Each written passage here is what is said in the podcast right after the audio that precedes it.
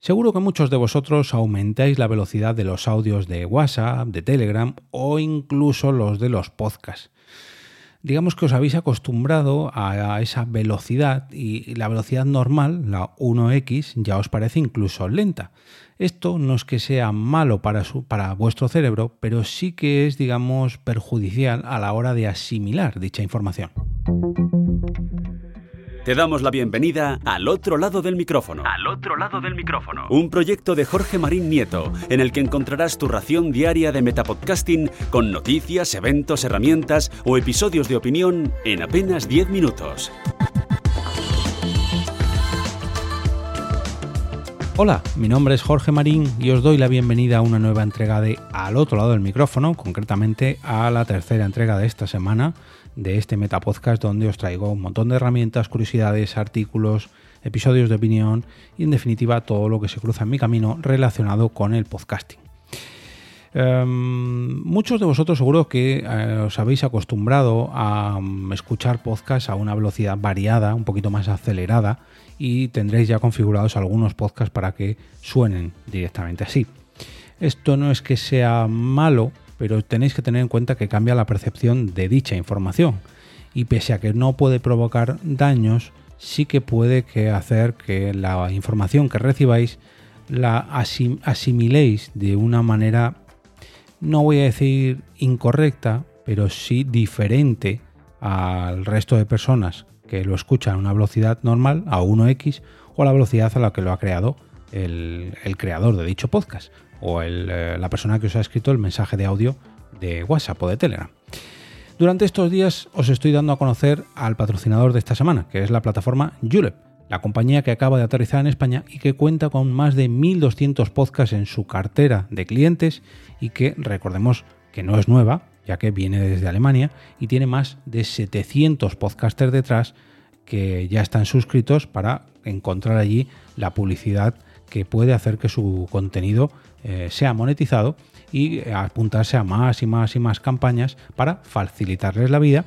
eh, ya que también les facilitan la gestión de estas campañas y las diferentes y el contacto con diferentes anunciantes que quieran gestionar sus campañas a través de esta plataforma. Así que si sois anunciantes o como yo sois podcaster, os invito a conocer la plataforma Julep para ver que el potencial que, os puede ofrecer y de paso todo lo que tiene que ofrecer esta plataforma al propio podcasting, ya que, como decía, puede ayudar a creadores, puede ayudar a anunciantes, en definitiva, hacer que la industria del podcasting crezca un poquito mejor, un poquito más y mejor, perdón. Eh, para ponerlo un poquito más fácil, os voy a dejar un enlace en las notas del episodio, pero también os invito a escuchar el capítulo que, que publicaré este mismo viernes, donde charlaré con el country manager de Julep en España, Javier Huertas, y de esta manera pues descubráis un poquito mejor la plataforma Julep.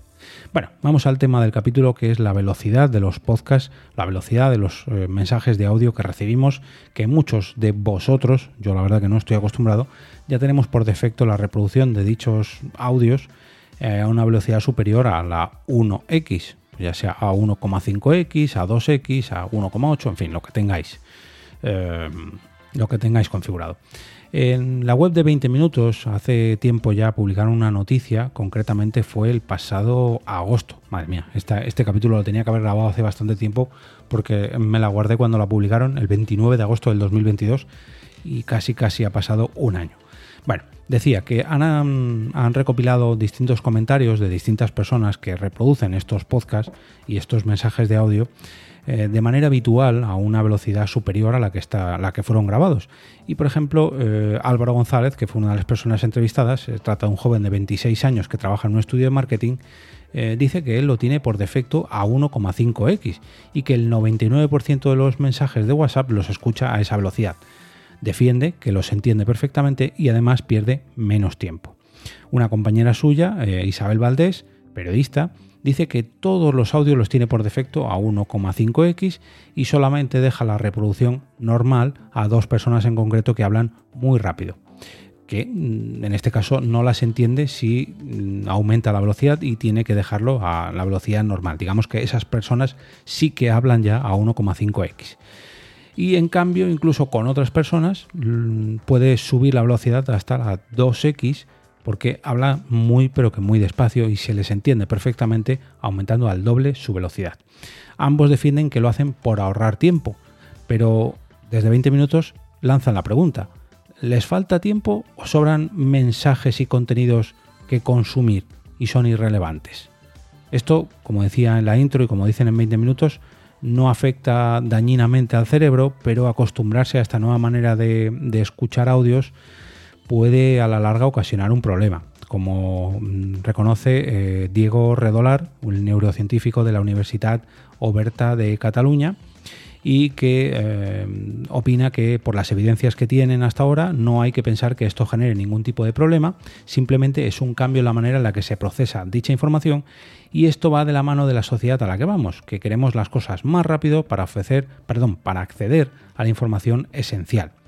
Explica a 20 minutos. El problema, continúa, el problema es que nos centramos en lo esencial y algunos detalles los dejamos de lado.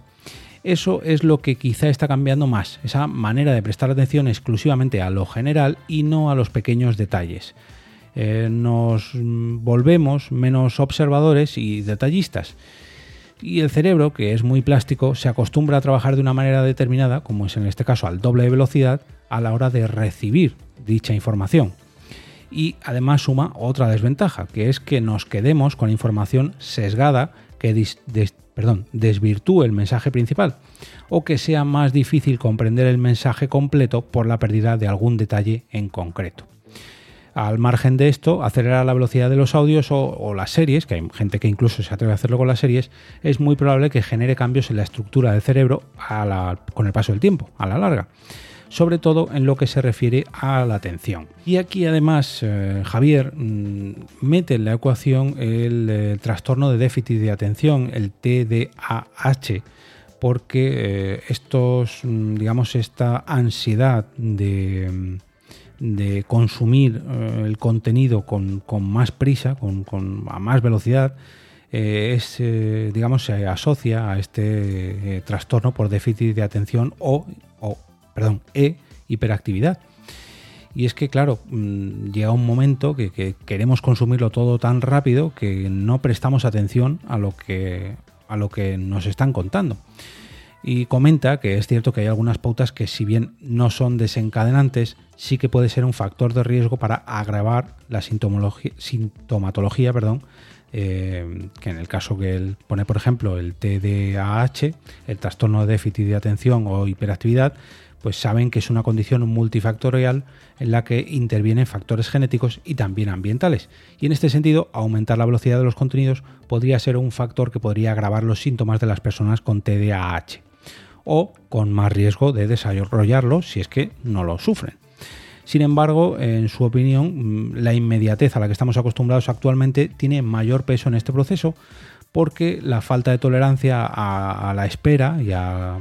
esa prisa, digamos, a, no demorarnos a la hora de consumir cualquier tipo de contenido, son características clínicas del TDAH. En general, las personas con déficit de atención e hiperactividad tienden a aburrirse más con los hábitos monótonos o series o escuchas, en este caso, aburridas, aunque no consideremos aburrido a un podcast, sí que al final si creemos que es muy lento, se empieza a asociar a que es algo aburrido. Y a veces acelerar la velocidad les facilita mantener dicha atención. Son personas que disfrutan más con actividades de alto estímulo, añade el neurólogo. Em,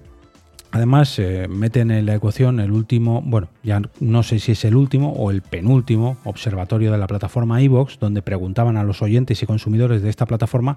cuál es la velocidad de escucha de reproducción. Y en el caso del observatorio que han consultado, de las 2.774 personas encuestadas en el último informe del estado del podcast en español, que en este caso realizaron en 2021 por el observatorio iVox, el 3,64% declaraba acelerar la velocidad de reproducción de los episodios de podcast para escucharlos más rápido y 232, el 8,36%, afirmó hacerlo también más rápido, pero de manera ocasional. Mientras que el restante, el 88%, eh, o sea, 2.441 personas, aseguraron no recurrir a esta nueva funcionalidad.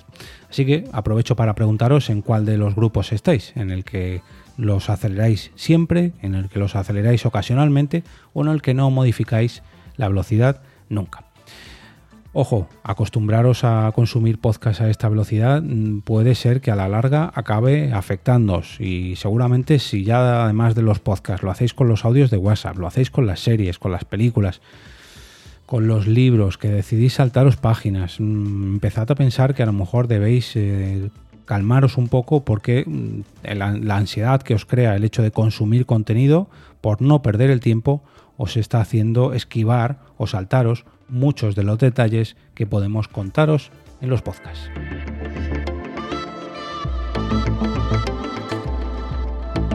Y ahora me despido y como cada día regreso a ese sitio donde estás tú ahora mismo, al otro lado del micrófono.